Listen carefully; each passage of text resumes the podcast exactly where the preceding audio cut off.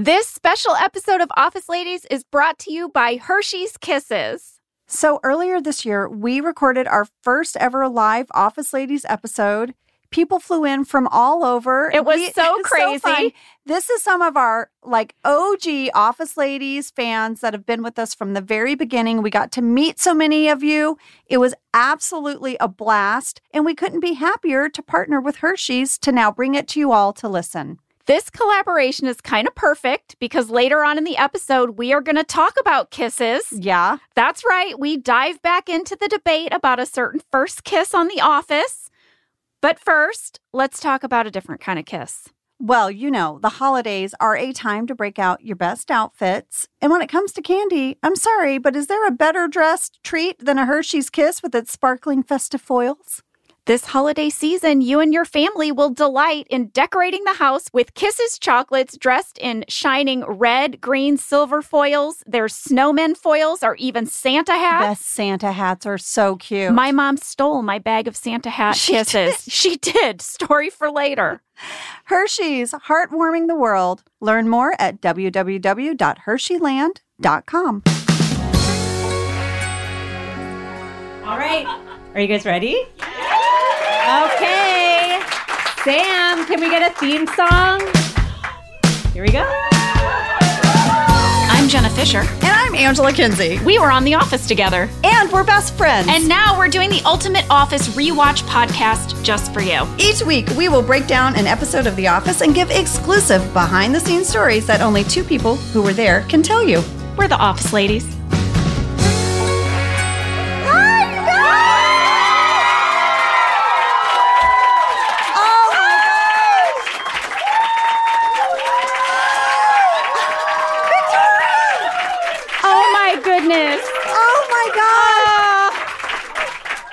All for being here. We know a lot of you traveled to be here. We we cannot tell you how much we appreciate it.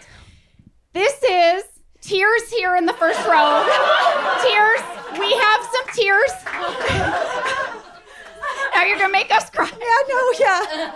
Wait, we don't have tissues. We don't have tissues. That's okay. the one thing we didn't think of, Ange. okay. Um, so this is our very first time recording a podcast in front of a live audience. yeah, So amazing. yeah.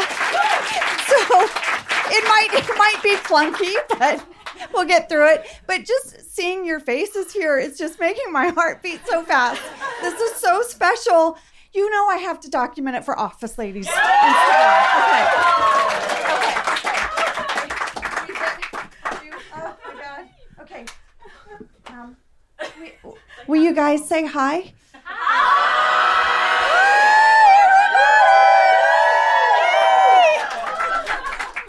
So today we are going to do our mailbag fan appreciation episode. That is why you're here. Yes. Yes. You know, so many of you have written in over the years and have just shared your stories with us. I'm so emotional. Um, and we just thought it would be really fun to open up our Office Ladies mailbag with you all. And we're just so happy you're here. Yes, but first we want to introduce you to our team. Yes, our Office Ladies. All right, so first of all, our senior producer, Cassie Jerkins. You Cassie!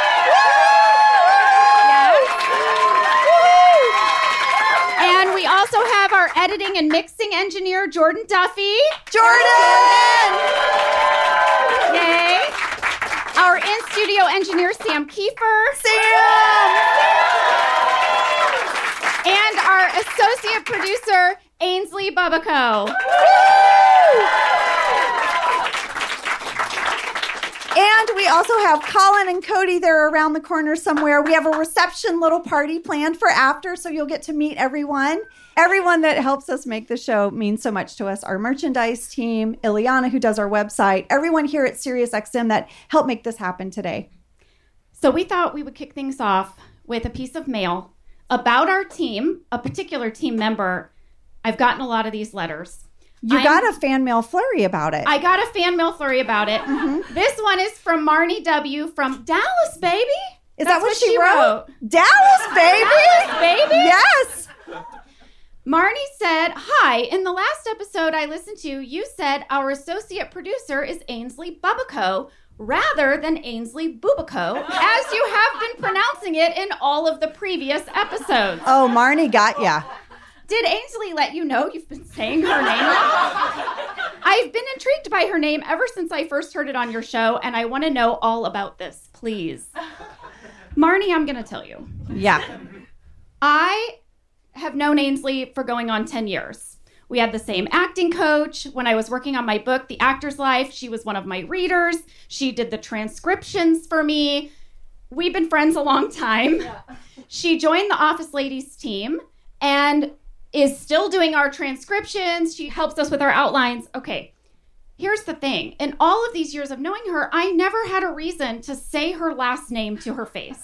What? Because listen, this is a Southern thing. Like my mom's friend is Sue Dean. Her last name is Dean. We all say Sue Dean. That's her name, Sue Dean. But you don't go around saying, Hi, Angela Kinsey. I don't. Hi, Jenna Fischer. Hi, Sam Kiefer. Hi. Never had occasion to do this until we are at a party celebrating our 100th episode Yes. of Office Ladies. Yes. We we threw a fun dinner party because we love a party. And Jenna and I thought we would get up and thank our team. And that's when Ainsley was like, by the way, um, you've been saying my last name wrong for a lot of episodes. I was like, Ainsley, you've been listening to them. You've been transcribing them. Ainsley, come here. Why? Why did you wait so long to tell us? A couple of reasons. One, I'm very polite. Two, I knew that I had never said my last name to you, so you didn't know any better. And three, the show is, you know, a train that has left the station. It's already documented. So I just thought, why mess up a good thing? Well, I'm very happy we are now pronouncing your last name correctly. But oh, it is actually Babico. No, come on. No. Yeah, you know what? We're going to open up a lot of mail with you guys. I want to start off with something that I know you're going to love, Angela. Okay. This is a letter from Joe V in Oregon, who did an in depth breakdown of what it costs Jim to prank Dwight over Yes! the entire series. Yes, I'm always saying this. Like, how does he have the time? How does he have the money? These are big pranks. Okay, he does not break down the time, Okay. but he does break down the actual cost, but he made a few caveats. So Okay. I'm going to tell you. First, he only tallied the cost of Jim's pranks played on Dwight. Oh, He does not include any pranks on Michael, Andy, Pam, Karen, Todd Packer, Gabe, anybody. okay. Just Just, Dwight. Dwight. Mm-hmm. Okay. He also did not factor in any loss of sales commissions Oh, due to the time spent on yes. pranking. Yes. Okay. And he did not consider any costs that would be part of like office supplies or office expenses. Right. So, like, for example, in season one, when he sets up all the pencils, right. pencils were free. Okay. He just, Just rated. He rated the supplies. supply cabinet. Yes. Okay. He also did not include Jim's Guten Pronks during Dwight's Bestest Mensch festival Okay. in the finale. Okay. Okay. All right. Finally, his prices are based on 2023 dollar value. Okay. He did not go through and like figure out the dollar value in 2005, 2006. Okay. Joe, it's okay. Okay. So then what he did was he broke it down season by season. He listed every single prank, its approximate cost, and then a total for that season. I want to say I was shocked at the number of pranks that cost zero dollars. Like which ones? Like the pencil one I told you about. Oh, because of the supply cabinet. Yes. For example, in all of season one, Mm-hmm. the total amount of money spent was only $1.39.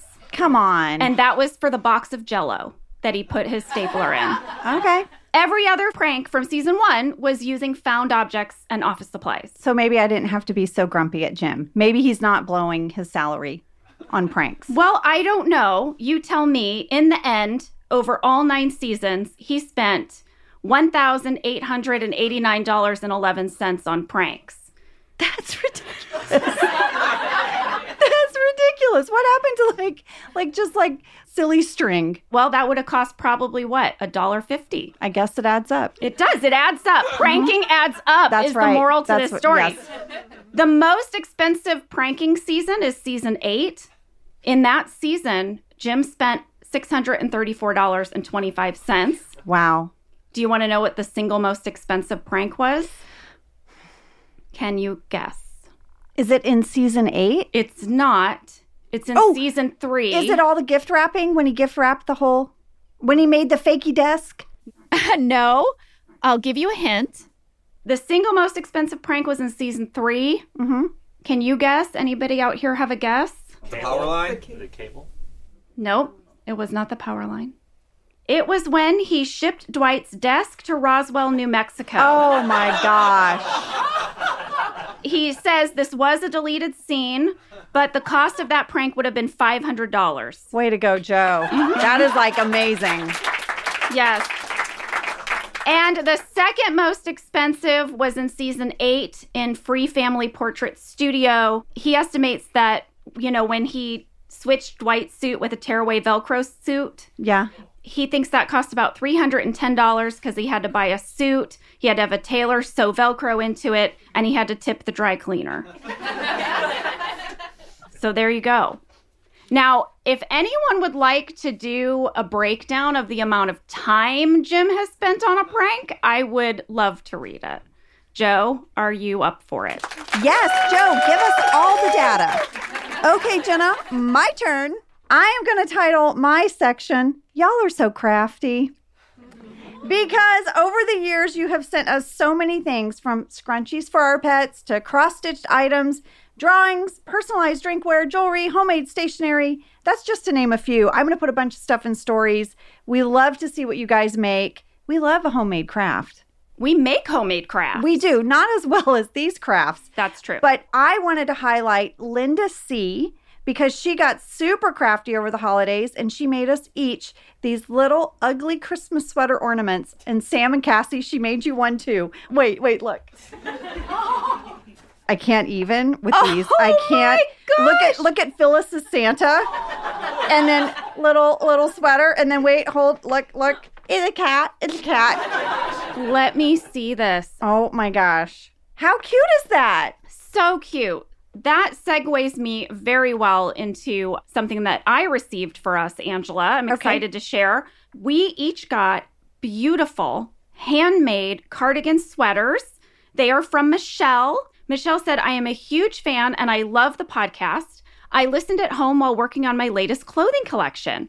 I cut and sew everything by hand with a little help from my mom. I design my clothing to be comfortable. It's actually my only criteria.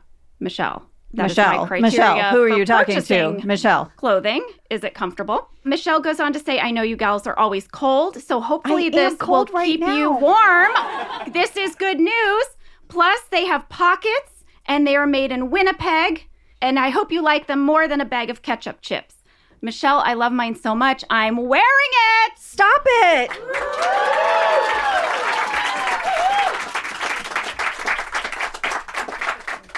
That looks like not something that a person could make.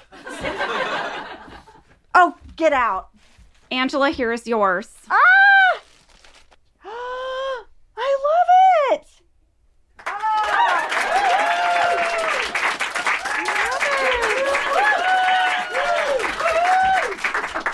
Ah, I love it. It's so comfy. The pockets are huge. You can find Michelle on Instagram at Sly Scarves. Oh, I don't know. I'm like, oh, sly. All right. Well, I want to share about Rowan. Rowan wrote in. Rowan is 16 years old and wanted to share with us that in high school, she had really bad anxiety and she would turn to the office on rough days, in particular, season four, episodes seven through 10. And Rowan went on to say that the show feels so calming and familiar, and that because she knows the show so well, it feels like revisiting a childhood memory. Hmm. I thought that was really sweet. She usually listens to us while she does her homework or paints, and she wanted to say thank you for being there for her through a lot of her school years where she had anxiety. So she sent us each a nifty gifty. And Look. Oh my oh. goodness. Okay, Jenna, she sent you a crocheted cactus because she said you had a hard time keeping plants alive, but this one can never die. Thank you. And she made me a kitty cat. Oh. I know it's a podcast and the listeners can't see, but I'm going to put everything in stories. That is so cute. Mm-hmm. I'm going to put that on my desk at home. I know. I have managed to keep my one plant alive that I would put in my podcasting closet when we were podcasting Yeah. during the pandemic. Uh-huh. It's the peace lily. And I think I bought it because I saw one on the show. And guys, it's still alive one year later. I, That's amazing. Jenna, thank you. we're very proud of you. Thank you so much. you know your next challenge is an orchid. I've done an orchid Come lady. on, you've kept one alive? Yes, because someone told me the secret. What's the secret? One ice cube once, a, week. Yes. Mhm. And it works. and like filtered light. oh, I didn't get that note. Uh, what is filtered light? Well, like it's not like the blaring sun, but it's maybe like through the blinds kind of light. Oh, okay. Yeah. Okay. So that way your orchid doesn't end up like a little stick with a hair clip. You know. Well, it will do that. It will fall off, but then it will rebloom. Have you ever had an orchid rebloom? Yes. Same. When did it? Was it a, like a, a monumental time in your life? Because I kept putting the ice cube in once a week and it was months, Oh. months, but then all of a sudden a rebloom. It was one of the most exciting moments of my life. No, I I had an orchid that was a stick with a hair clip for years, and I didn't give up on it. And I was not super happy in my life. And then I moved and I put it in a new window, and maybe it was new beginnings for me. And all of a sudden it bloomed. New beginnings for the orchid. Mm-hmm. New beginnings all around. new beginnings. All right. What is I, next, lady? I want to talk about Catherine, who made us handmade leather journals. Do you remember I talked about Catherine and that she makes handmade leather journals? Well, she was so thrilled that she sent us each our own handmade leather journal. But I want to read you guys what she put on the envelope. She said, Attention office ladies, care of Angela Kinsey, regarding semicolon journals, male category, semicolon, threat level midnight. Jenna, your journal has a fakey flower and it's detachable so you can wear it.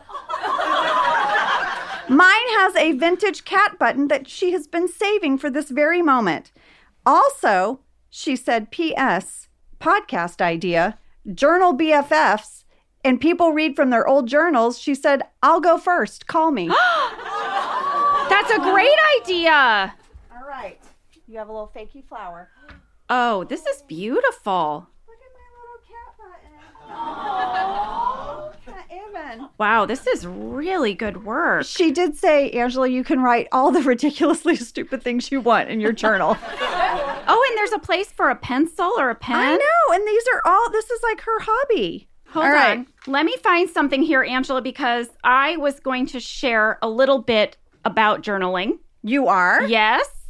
This is because earlier this summer, Uh-huh. I was reading The Splendid and the Vile by Erik Larson. You know this. This is the story of Winston Churchill's time as prime minister during World War II. Mm-hmm. And while I was reading it, I learned about something called the Mass Observation Project in England. Okay. It is a journaling club. No. Yes. Come on. Yes. And it's fascinating. It is fascinating. Listen to this. The Mass Observation Project was a social research organization that was started in 1937. And its purpose was to record the everyday lives of British people through a panel of 500 volunteer observers and journalers. They kept diaries and they replied to open ended questionnaires about everyday life. And then during the war, people were asked to record their feelings, their fears, news they heard, questions they still had, general observations about life and how it might be different from before the war. And Erik Larson used these archives Okay. from the Mass Observation Project to research his book. And he included a bunch of the passages in the book. And it is so fascinating. It is just absolutely amazing to read these quotes from people. Right. The Mass Observation Project is still going on today. So if you wanted to start doing it, I just want to say you can go to their website. They post their prompts seasonally, Mm-hmm. and you can even go back and see all the prompts from the past. So, like for example, in winter 1982, do you know what you were going to be journaling about?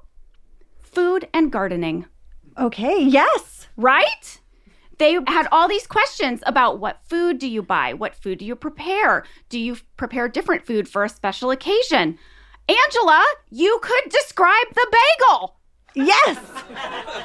I would describe the bagel. You would. and then I might write about some hummingbirds. it all fits. Let me tell you about my Rufous that keeps coming by and shoving everyone else out of the way. His name is Rufus? No, it's a type of hummingbird. Oh, the Rufous hummingbird. The Rufous hummingbird. I thought you had started naming them. Have you started naming them? Do they have names? No, I call them mostly like Buddy, and then I have Little Lady, and then I need to do better with names. Okay. You don't do you like call somebody like Bluebelly? I Mr. Fast Wings. no, I, I, no. That's how I would name them. Okay, Like by their personality. I'd be like, oh, here's Shy Guy. yeah, yeah. You know? Mm-hmm. That's like how my sister names her cats. Like she has Garage Kitty because it it showed up in her garage. Oh, Yeah, that's it. It's Garage Kitty. I would maybe do that. Yeah. Well, anyway, I just found it really fascinating. You know, we've always talked about, we even talked about with Billie Eilish, the value of journaling. Mm-hmm. And you read from your journal, and it's always so great. But look at this this is recording history, like journaling as a historical record. I, thought it was fascinating. I absolutely love it. anyway, everyone keep journaling. I love journaling. I love journaling. It's healthy. It's good for you. Also, it comes back around years later. So, um, all right. Here's something I'm very, very excited to talk about, which is I get a lot of Star Wars mail. Uh huh.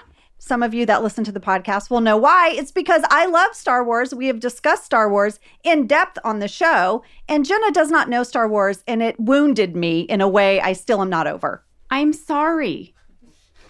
Oh, Listen, I know people were mad when I didn't know what a Jedi was. I know. Well- I was asking earnest questions. Well, we got a fan mail flurry about your lack of Jedi knowledge, and I'm going to share some of it. But first, I'm going to give a shout out to someone in the audience who made us adorable mini baby Yodas. Shay!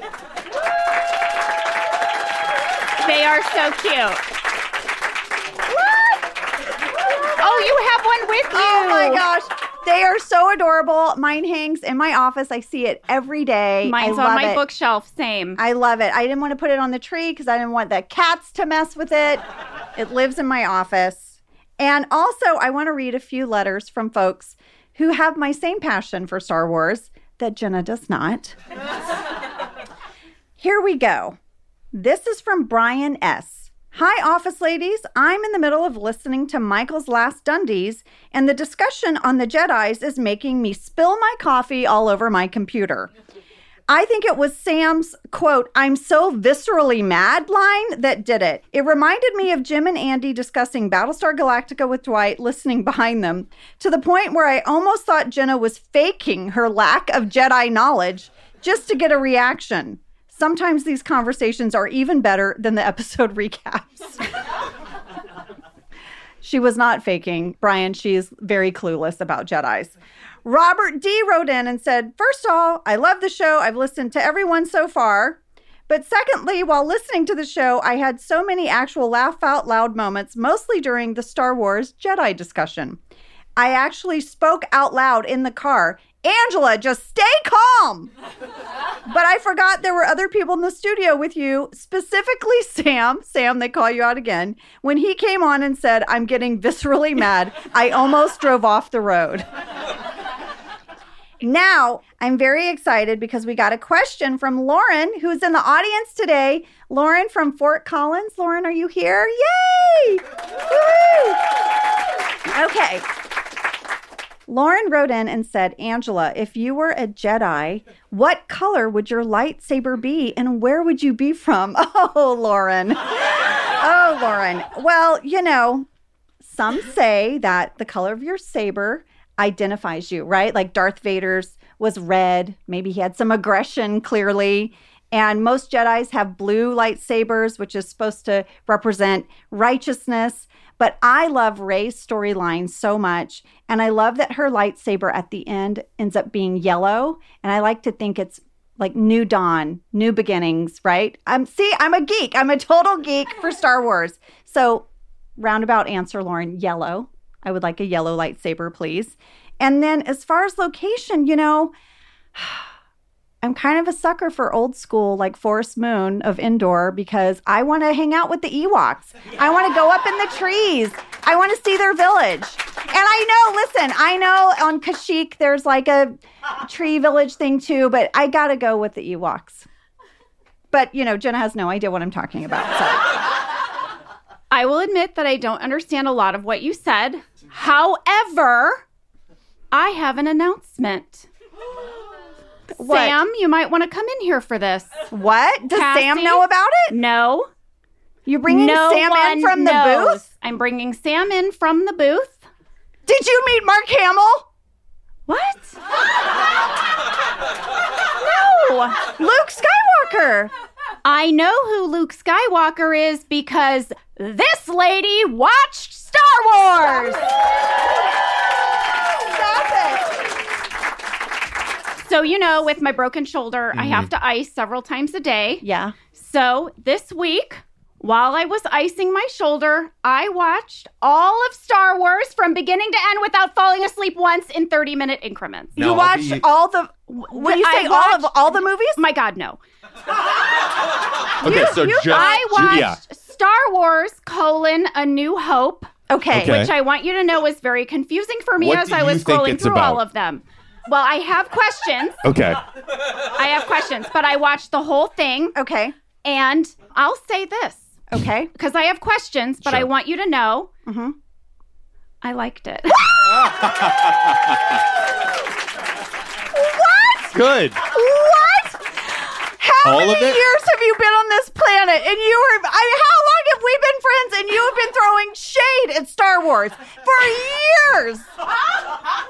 Oh my God. I really liked it. So much so that I have started Empire Strikes Back. Which is so good. Okay, so So what are your questions? here I are my cannot questions. believe she said First she liked of it. all- I don't. I was I saying I, don't can't- believe that she I liked can't. First You're of not all- just saying. I don't it. believe it. I want to say something in my defense. So, the first 23 minutes of the movie, because I looked, has no human protagonist. You meet Princess Leia for a hot second. Right. Mm-hmm. And then everybody is in a costume that covers their face, or they're a robot, or they're a, an R2, and they're in the sand. Yeah. And it's like it takes a long Tatooine. time. So far, Tatooine. correct. Tatooine is a To tough me- sell. Yeah. Luke Skywalker. It Yeah. takes a while. So I will say this.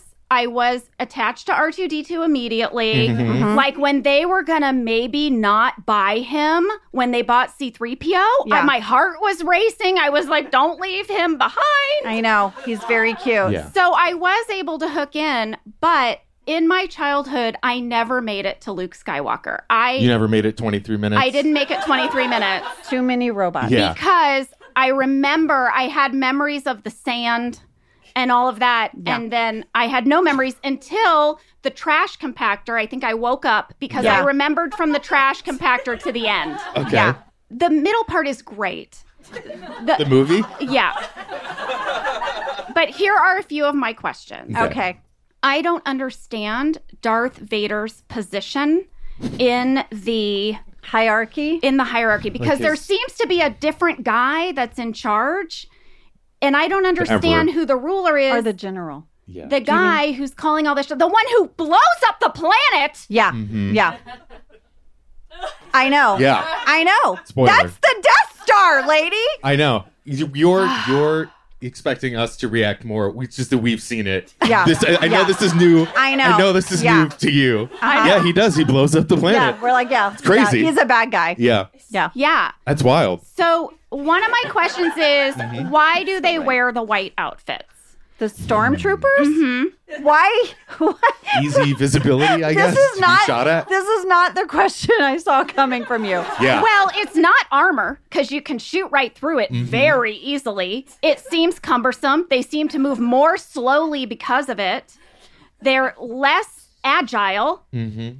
It didn't make sense to me. I didn't understand why they forced their army to wear these mm-hmm. outfits. Also, clearly, there's a height requirement because everyone Lucas, is exactly the same size. Mm-hmm. It visually is very cool. Mm-hmm. It didn't make logical sense to me. I didn't understand. Mm-hmm. You're gonna have to let go of logic. Yeah. Okay. You're Okay. And you're gonna have go. to keep watching until they get to the Clone Wars, Yeah. which is a whole, Whole other- movies about well, the yeah. stormtroopers and why they're the same height. Oh, well, that will be explained Mm-hmm. Yep. Mm-hmm. to me eventually if I keep going. By the way, By the if time you you watch get to that really point, you're gonna closely, hate it. Yeah. I guarantee it. if you watch really closely, I think it's in Empire Strike Back. My friend and I would like watch it and rewind, watch it, rewind. One of the stormtroopers is just a little bit taller than everybody else, and they're all marching through the tunnel, and he hits his head and he goes all Yeah. the way back and comes back like a rubber band, like bonk. oh, because he was a little bit too tall Yeah. for the tunnels. Yeah, background catch. I have a background catch from Star Wars, and I wonder if any of you noticed. What? One of the guys, one of the leaders of the rebels, That's the term. Uh, Yes. is uh, Correct. is explaining the information that they have gotten from the right, where to shoot the Death Star in right, the middle. That's right. He says Princess Leia. Oh. Yeah. Calls her Princess Leia. he doesn't call her Leia. Oh. They left that in. Yeah. Rude. You got her Flub. name wrong. Mm-hmm. Mhm. Flub. Flub. Well, there you have it, guys. I well, still- I'm I- honored. I'm I can't- honored I that you, still you can't. watched it and you thought of me. Yeah. I can't believe it, Sam. I'm I'm in the middle of Empire Strikes Back. He just fought off the wormy creature and Mm-hmm. he's looking for Yoda. Yeah.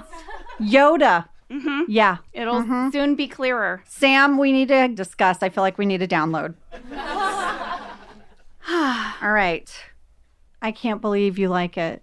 It's going to take me a minute. I don't wait, I- wait, we've wait, been wait, friends wait, for how many wait. years? How many years have we been friends? I don't know. 27? I don't love it, lady. But I you like, like it. it. I like it. And enough. gonna get I'm Star Wars merch. enough. And I don't want any merch. Get lady. ready. I Don't have buy the, me I have Star the Wars. cutest Star Wars pajama Don't. bottoms. Oh boy. uh-huh. I I, got don't them know. at Target a few years ago. I don't know if they still make them, but get ready for Star Wars pajamas. I don't want to wear it. I don't want to wear it. Twinning. But I might this Halloween. What? What? I might go as Princess Leia. Yes. No, in the outfit at the end of the movie when she's putting the medals on them. Oh, that's the a white great- outfit look, well, with the braid and Here's then the, the, thing. necklace. There is a chance someone might mistake you for a bride. No. It's kind of bridey vibe. It's a I'm little sorry. bridey If you vibe. know the movie, you won't mistake Oh, me. shade! Now, now there's Star Wars shade. Okay. All All right. right. Well, I think we should take a break mm-hmm. because when we come back, we have an audience question from Charles. Yay!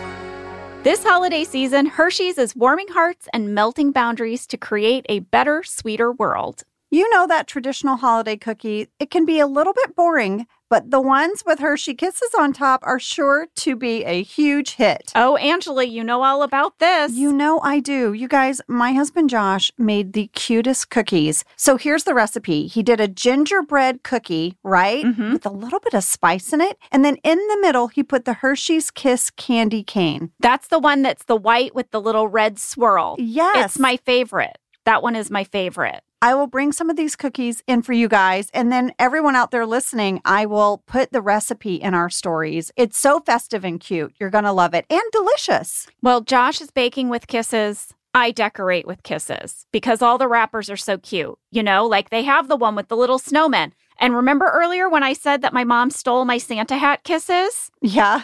So the folks at Hershey's sent both of us these amazing gift baskets full of kisses. And I had it in my kitchen. My mom came to visit me and she she goes, Where did you get this bag of Santa hats? My store was out of Santa hat kisses. I need these. I need these for my elf. Let me explain. She has this elf candy dispenser and she likes the Santa hat kisses for it. It's a tradition. So she asked if she could have some. And I said, Of course, sure. And then, Angela, I'm not kidding you. She took the entire bag and put it in her purse. she stole my bag of Santa hats. I just love that she put them in her purse. She She's like, did. These are going home with me. It was a huge bag. Well, you know, we took all of our Hershey kisses out of our basket and our cat Oreo took over the basket. Oh. So so I got to keep the kisses, but she stole the basket. Well, if you want to decorate with kisses or if you want to bake with them, check out Hershey's website. They also have a recipe on there for this adorable melting snowman cookie using the kisses. Hershey's, heartwarming the world. Learn more at www.hersheyland.com.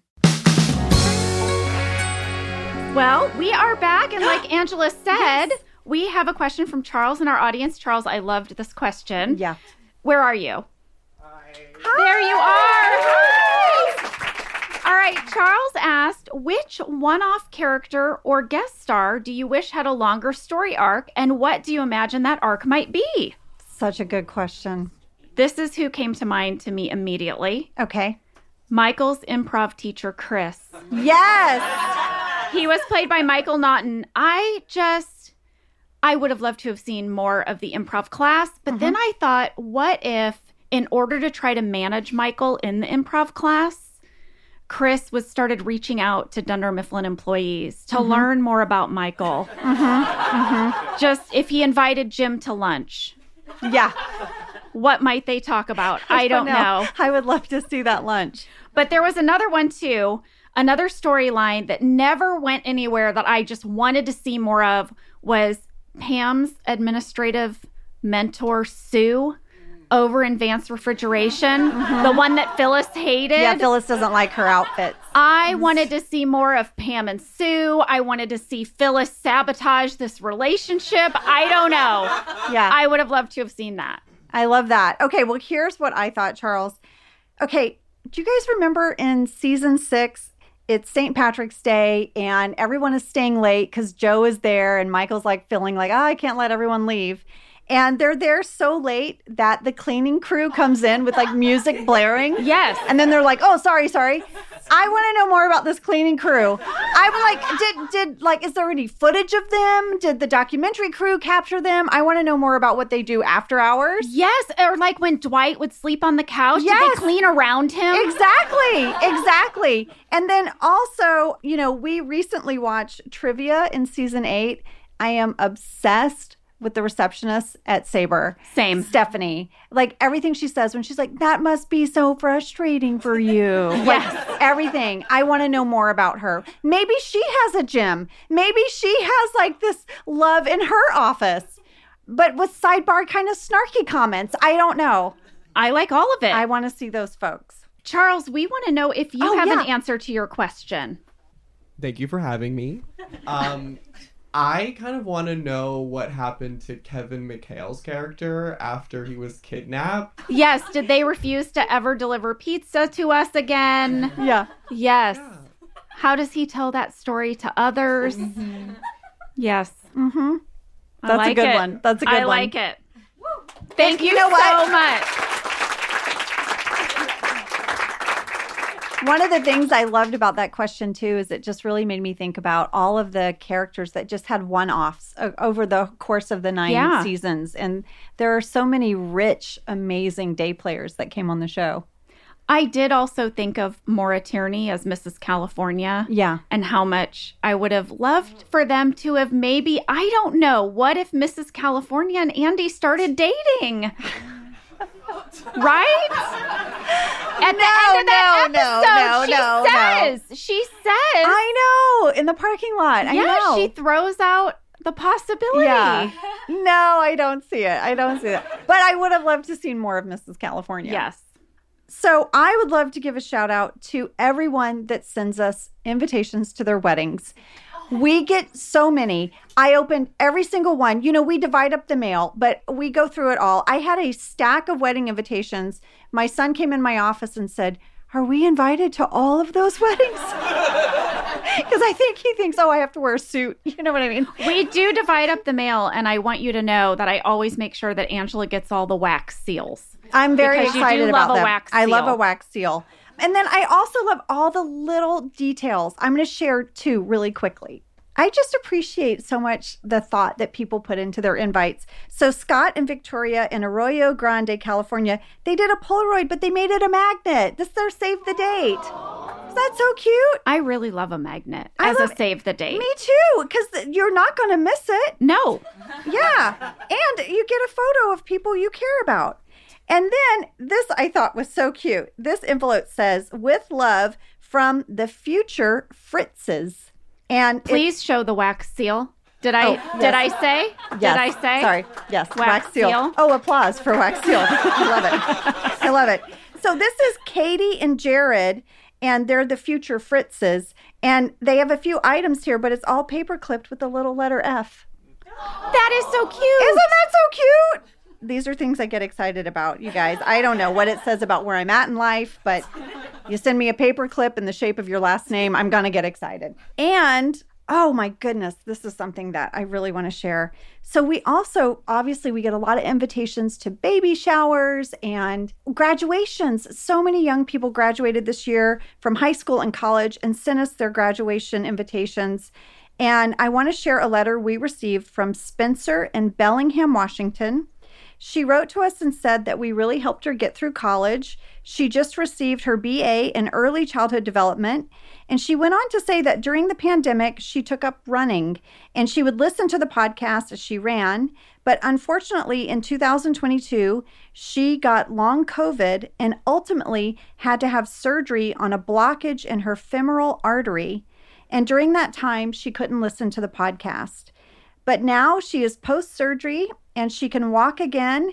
And she said it's so motivating, even when it's really painful, as she regains her muscles, that she gets to hear our voices again. Oh. And that just meant so much to me, you know, just Yeah. knowing that we're there for her. And Spencer, if you hear this and you're listening to us right now as you're on a walk, I just want you to know I'm thinking of you.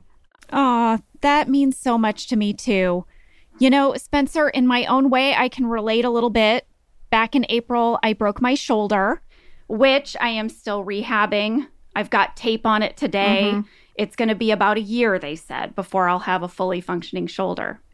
And so I just know what it is like to have to fight just to have an ordinary day Yeah. with nothing extra in it. And also how the triumph that it is to be able to go on that first walk Yeah. post long COVID, post surgery. And so I just want to say to you, Spencer, keep fighting.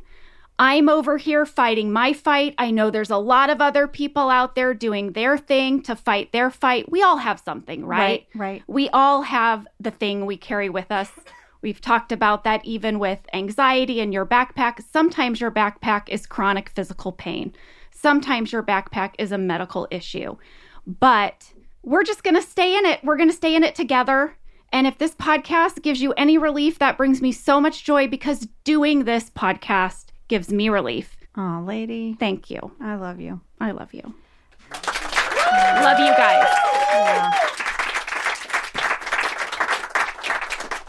You know, as my dad would say, I just sit in gratitude a lot. You know, I'm mm-hmm. very thankful for our friendship and that we get to do this. Now, I do want to share also about couples that listen to our podcast in their courtship. It means so much to me. I just think it's so adorable. And a lot of you write in about it, especially when you send your wedding invitations and save the dates.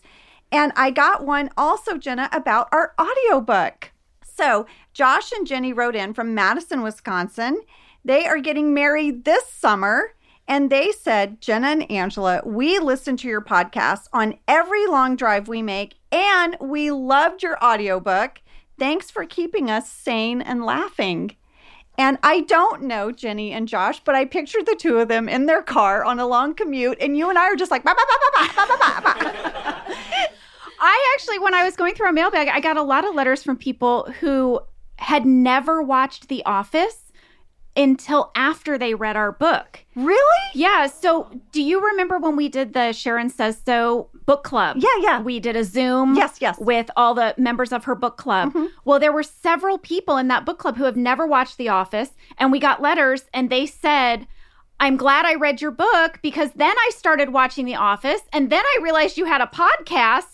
But who could have imagined that the book would be the way in? I know. I'm so glad. I'm so glad. Now I- they've gotten like nine seasons of entertainment. I can't even believe that. That's crazy. Yeah. Speaking of books, you know, lady, for a long time, we have talked about starting a book club. hmm I might have our very first book. Okay, you told me that you were going to do this. So Yeah. I want you to know I don't know what her book is. Yeah. I also have a book. Oh, yeah. Okay. Yes. All right. Well, there's no way you can guess my book. There's no way. You're never guessing my Okay. book. This, oh, well, you're not guessing my book. Okay. Okay. so my book was sent to me from Mary W. Okay. She said, Dear Angela, I work at a library, and when I first saw this title, I immediately thought of you. you got to look at the title of this book. Here it is. I'm very intrigued. It's hot to trot. hot to trot. No. Yep. Mary goes on to say, maybe it will inspire a plot for mom detectives, which she's very much looking forward to. And I'll tell you why. Mary, I cannot wait to read this book. Hot to Trot is part of a mystery series. No, it is not. By MC Beaton. Here's a summary for Hot to Trot, which, by the way, has a little mystery spyglass thingy on the front, and it says Queen of the Village Mystery. Here we go. Private detective Agatha Raisin immerses herself in the glittering lifestyle of the fabulously wealthy when Sir Charles Fraith is accused of murder. And Agatha is named as his accomplice. A high society wedding, a glitzy masked ball, and an introduction to the world of international show jumping, where the riders are glamorous, the horses are beautiful, and intrigue runs deep, leaving Agatha with a list of suspects as long as a stallion's tail. Agatha must uncover the truth before a net of skullduggery closes around them. And if events weren't complicated enough, Agatha's ex husband, James Lacey, is back in Carsely and back in Agatha's heart. Wow. Hot to trot. I was going to ask you if the hot to trot meant angry or if it meant, you I- know, the I- other I- thing, I- how I know it to mean, but it clearly is in relation to the horses. Uh, well, trotting. well, Hot to Trot is about this glitzy world of show jumping. yes. But it's also about James Lacey being back in her heart. She's hot to trot. Yes. Can I share my book with you? Yes. Okay, this was a tip sent in by Leah W. after our interview with BJ Novak. Okay. Mr. Maybe. Oh, you The don't want to be a don't want to be a Mr. Maybe. Yeah, because in our interview, I Yeah. said I don't want a Mr. Maybe. You did. Mm-hmm. Well, there's a book called Mr. Maybe. I bought it. I think it came out back in like 1999, early 2000s, and the plot is a little dated. Okay, so here's what it says. I had to type it out because I can't read the back. It says our main character is Libby Mason. Okay. And it says to Libby Mason, Mr. Right has always meant Mr. Rich. Oh, Yes. So here's the thing Libby is dating a sexy, struggling writer named Nick, but she won't commit to him because he's not wealthy. But then she meets Ed, who is, quote, Britain's wealthiest but stodgiest bachelor. oh, stodgy. mhm Libby soon finds herself weighing the advantages of Nick's sexual prowess and tender heart Sexual prowess. Yes. Against Ed's luxurious lifestyle and unlimited retail therapy. So Libby's trying to decide between these two guys. Oh my God, Libby, Libby, Libby. Libby, I just have to say, sexy, tender hearted, this is not a hard decision. You're going with sexy, tender hearted. Yeah. Okay. Yeah. So that's why I say this is kind of dated. Uh, ladies, I don't feel like this is our struggle today. we're not, we're all picking sexy, tenderhearted. I think, right? This reminded me, though, of that. Well, of course we I, are. I would say yes. I can't speak for everybody. well, I don't know. Someone might want stodgy with benefits. I don't know. stodgy and an unlimited bank. I mean, Yeah. they make poor Ed sound horrible in the back cover. I mean, maybe he has other qualities. redeem. Maybe he's handsome, but they didn't say. I don't know. This did remind me of that quote from Cher that I love. so I love this quote. I love it. You know it. When her mom told her to settle down and marry a rich man, and Cher said, "Mom, I, I am a rich man. That's right, mm-hmm. Cher. You tell us. Mm-hmm. All right. And now for my bird people, I have a fellow hummingbird fan in the audience who made me a hat to feed hummingbirds. Made you? Made me a hat. Michelle, I'm going to need you to stand up. Okay. All right. I'm gonna take a picture of Um, you. Michelle, please come up here. Michelle, I have some questions for you Oh boy. about this hummingbird hat. First of all, does this hummingbird hat work? Will they come? Yes, you have video proof of this Okay. from my Instagram. Yes, we'll have to share. You've used it. it's a Oh, straw yeah. hat. She's put flowers on it and the little hummingbird thingy pods. You just gotta right? put some sugar water in it. Put some They're sugar water in love it. How still and how long did you have to sit before your Sure. first hummingbird came? It depends. You have Mm-hmm. to sit very still. And the first couple times they came because they flutter up to you, I jerked away, but you get used to them coming Okay. so close. Okay. Oh my God, I can't wait. um, also, any tips in wearing the hummingbird hat that you've learned with your experience? The only thing I do is remove all the other feeders, like take away the other food sources so that you are the only food site, the food source. You can double it with the shield because you have a shield, don't you? I, I do. I also I got a shield for my birthday. a what? Josh got me. In fact, I opened Michelle's hummingbird hat first, and he was like, "Dang it, Michelle!" Because he got me. It's like um, I don't know, Michelle. How do you describe it? It's like a. It's it looks like a. you know those COVID face mask things. Yeah, that uh-huh. we have one, and I upcycled it into a DIY Yeah. hummingbird feeder. But you, they basically come up to your face Yeah, and you feed look- off your face, and it's amazing.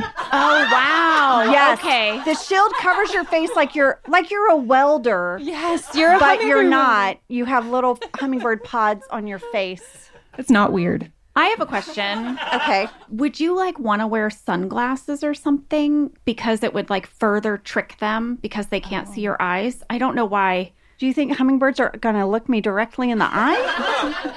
I don't know because Their eyes are so little. but they like as a predator, like if they think you're Oh. like if you sit really still with your hat and your shield Mm-hmm. and your eyes behind sunglasses. Michelle? When I You started wearing to. this cool hat, I would wear sunglasses because I was afraid they were gonna like poke my eyes out, but they never did. Don't worry. No, I don't. Okay.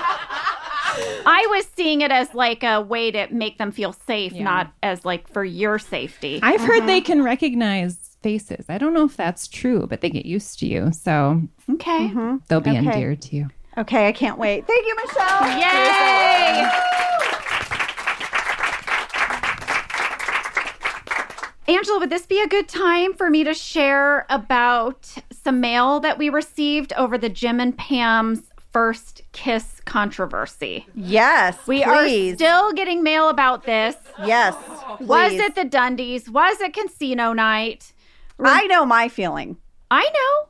And I know that you tried to prove your point that it happened at the Dundies because in the show, Michael's Last Dundies, you found some new dialogue in the script. Mm-hmm. I'm going to reshare it to refresh our memory. Okay. You shared that there was a scripted line that got cut out, but Michael was going to describe the Dundies this way quote, It's a magical night, DeAngelo, and not just because we recognize fellow employees. People fall in love. Pam and Jim had their first kiss there. And then the script said Pam and Jim look at each other and smile a little. That's true. Well, in that podcast, you kind of convinced me because I've been saying that it was casino night. Paul B. in Minnesota, Paul is the pastor at Minnesota United Methodist Church. He wrote in mm-hmm. and he had this to say Pastor Paul wrote in, y'all. Yes. Love the pod. Y'all are the best. I'm writing to say that despite what the script appears to say, I am still firmly in the camp that Jim and Pam's first kiss was not at the Dundies. Pastor Paul. Yes. Paul says, I appreciate y'all, said y'all. I appreciate y'all sticking to the script since everything has to be consistent, but The script doesn't say that their first kiss was at the Dundies. It says Michael Scott says their first kiss was at the Dundies. And of course he would say that because he wants matchmaker cred. This is his evidence of the magic that is the Dundies. So this is Michael's perception of what happened. because he's trying to brag about the mm. Dundies. Mm. Paul goes on to say, yes, the script says that Jim and Pam look at each other and smile, but I think it could be because Jim and Pam have an ongoing debate about the kiss as well. Pastor mm-hmm. Paul has thought a lot about this. Yes. Pastor Paul says perhaps Jim, like John, thinks it was their first kiss, but Pam, like Jenna, believes that it was casino night. And then Paul says, Be strong, Jenna, be strong. Don't let Angela corrupt your thinking. We also got a letter from Gabrielle S. She's a school teacher in Alabama who said this As I have listened to every episode of the podcast, I have been following the back and forth discussion about when Jim and Pam had their first kiss. And I was very surprised to hear Jenna concede that it might not be casino night. Then Gabrielle says this. So I'm eating an English muffin this morning. Is this my journal? while watching Goodbye Toby Part 1, and Jim shared with Michael when he and Pam had their first kiss. It is at 14 minutes and 28 seconds, and he says, The first time we kissed was right outside, thus making it clear that even Jim believes their first kiss was casino night. Jenna, you should have stood your ground. so I went back, I rewatched it. And in the scene, Jim is trying to explain to Michael how he should slow play things with Holly. Uh huh. And he's explaining the history of his relationship with Pam. Okay. Here is the clip from Goodbye Toby Part 1 that Gabrielle is referring to. Let's hear listen. Here, Michael, you can court her as you get to know her, you know? I mean, the office is a great place for that. Pam and I, we got to know each other right out there. I mean, first time we joked around was at my desk. And the first meal we ever had was in the break room, actually. We were at two separate tables, and I remember that. First time we kissed, even, was right outside. And all I'm saying is that you can get to know someone really, really well, like I did, right here at work. Right here. At work. Mm-hmm. Right there. Not at Chili's. No. Case mm-hmm. closed. I'm sorry. Case closed. You know what? What? All right. Okay. Okay. But to make it official, to make it official, let's do a poll. Show of hands. Who thinks their first kiss? You have all the evidence now. I'm not. Oh, trying- lights up. Lights up. Uh huh. We're gonna see how you vote. Who thinks their first kiss was casino night? Who thinks it was Dundies? Yes. There my are back row. Dundies Yes. holdouts. Hold out. I mean, I have three in the back row and front row. Oh my gosh. I have multiple people here. But most people agree with me and with logic and reason and evidence. Um, I just want to say something to you and Pastor Paul for one second. Pastor Paul, first of all, I want to come to one of your sermons because I feel like you really peel back the layers. Um, but here's what I want to say. If we're going to have this debate and really have a true, honest debate about this, then I need to know what Jim and Pam think is a kiss. Yeah. Thank you. Thank you, back row. You need to define a kiss. Yeah, define a kiss. Well, because I my saw point. two lips lock. I know, but lips can touch other lips. Excuse me. Also, by the way, me. by the way, it wasn't a full lip. It wasn't full lip to full lip. It was Pam pushing her lips to like the side of Jim's lip. I'm gonna need a screen grab. I'll get it for you. Okay. And you'll see that I'm right. Okay. And Jim doesn't even pucker. That's not a kiss. That is uh-huh. That's not a kiss. A kiss is like a kiss is casino night, and we all know it. and it's why our hearts melted. Um, fine. Yes, that was, I would say, a technical open mouth kiss. We're gonna get technical. But lips touched, lady. Lips touched. There Lips was lip touching is not a kiss. oh my gosh. It- I can't believe that we have not settled this. I we felt will like, never well, settle I'm it. never changing again. I'm I'm holding strong for casino night. and that is totally fine. But I will always Thank you, be in the Gabrielle and. Paul, for Yes. bringing me back to my Pastor senses. Paul, All right. Gabriella. All right, we can move on. Thank you to my back row and my handful of people over here who witnessed lips touch lips. All right. Mm-hmm. Danielle from Somerville, Massachusetts wrote in because Jenna, she loves our deep dives. And in particular, she was very excited to hear about the Somerville's Fluff Festival Oh yeah. because she has been there okay. and she even brought us t shirts from the Fluff Festival. Here they are. I love this. I remember this. I had never heard of this fluffer nutter. Yes, I said, Have you had a fluffernutter? And Jenna snickered like I'd said a dirty word. I'd never heard of this thing. No. I made you a fluffernutter. What? Mm-hmm. What's on it again? It's peanut butter and fluff, like, you know, marshmallow fluff. And I got gluten free bread. It's very tiny. It smells good. It's peanut butter and fluff. There's nothing else in it. You don't want to bite? No, I'm gonna eat it. Are you nervous about it? Have you all ever had one of these? Yes. And they're good? They're delicious. Okay, all right. I wanted to eat it for breakfast. I almost did. I mean, my gosh, I don't want this to become another Star Wars, but You don't like it? Oh my gosh. it's two sticky things. You know what I mean? It's like I can barely even talk. It's uh, all of the saliva has been sucked out of my mouth. this is why jelly is important Well, because it smooths out the peanut butter. I, I mean, I'm still eating it though. I don't know. it's Or do you feel compelled to keep eating it? You don't have to keep eating it. But that's a fluffernutter. Okay. It's- I've now had a fluffer nutter. I've watched Star Wars and I've had a fluffer nutter this Yay! week. Where will it end? All right, Angela, Okay. I have some beverages to share with you. Okay? Okay. Can I have a little bit of the fluffer nutter? Yeah. Here's the fluffer nutter. You can have as much of it as you want. Okay. Thank you for making it. I'm glad I've tried it. This is clearly my year of doing things for the first time. Mm, that was so good. Okay, here are some beverages. First off, Michael M sent us Sunny Cat beer. You know my cat's name is Sunny. It's an orange cat. He found this in St. Louis, Missouri. Look at this. In St. Louis? Mm-hmm. Sunny Cat beer.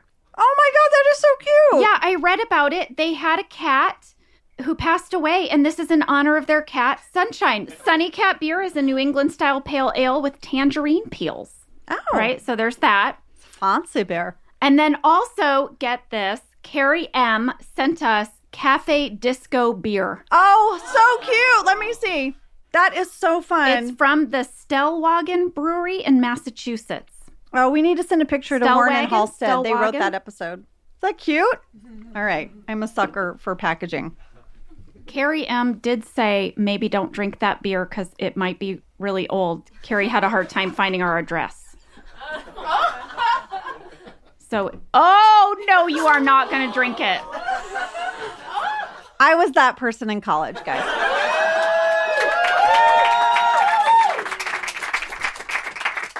It's stout. I don't hate it though. Okay, well here's Sunny Cat beer. Do you want to try Sunny Sure. Cat beer? Okay, a it's, little real foamy. It's real foamy. What's the thing where you do the grease off your nose and put it on the foam? Have you guys ever heard about that? I'm showing my true colors. I can't. It, this You know? It kind of reminds me of like a Guinness. I don't mind. I don't mind cafe disco. I think it's turned. No, it hasn't turned. That's tangy. I don't mind Sunny Cat. You'll like it better. This just tastes like like a Guinness. Oh yeah, the Sunny Cat beer has like the I I taste the tangerine. I do. Mm, All that's right. a good beer. Mm-hmm. Well, thank you very much. You're welcome. I did not get beer, but I have a great coffee hookup for us all. Mary Telly, the founder and CEO of the Electric City Roasting Company, sent all of us bags of boom roasted coffee. Woohoo! Yes. And Yes. Well, you remember because I did a deep dive. Mm-hmm. It all started when I was deep diving Andy's mug from the mm-hmm. seminar. And then that led me to the Zummo's Cafe, which then led me to the Electric City Roasting Company. Mm-hmm. I got a letter from Anna S., who heard that episode, who lives in Scranton. Anna went to Zummo's Cafe. Anna sent us both mugs from Zummo's. oh, I love it. I know. We heart Scranton. Mm-hmm. Well, speaking of all of this food and beverages, I think we should wrap this up because we have a little party plan for everyone that came today. You know, I love a party. I was the head of the PPC, and in real life, I am. And we have a really fun reception planned with food and beverages and little gift bags. Yes, we have nifty gifties for everyone. Uh-huh. Everyone here is going to get an Office Ladies book bag filled with goodies. There's really fun stuff in there, including the boom roasted coffee uh-huh. and more from some really wonderful companies that contributed to the bag. Yeah, you're going to get a backpack full of stuff. Yes. And So we just Yes. want to say thank you so much for listening out there. Thanks for sending in your letters. Thank you to the entire staff who put together this live recording. yeah, of our podcast. Yes. And just thank you guys so much for being here today. We know you traveled from far places and you made a trip out of it, and it just means so much to us. And you have been part of our journey for so long. And let's go have a little party together. Let's party! Yay!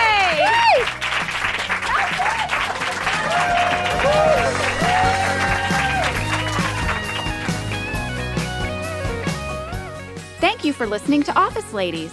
Office Ladies is produced by Earwolf, Jenna Fischer, and Angela Kinsey. Our senior producer is Cassie Jerkins. Our in studio engineer is Sam Kiefer. Our editing and mixing engineer is Jordan Duffy. And our associate producer is Ainsley Bubico. Our theme song is Rubber Tree by Creed Bratton.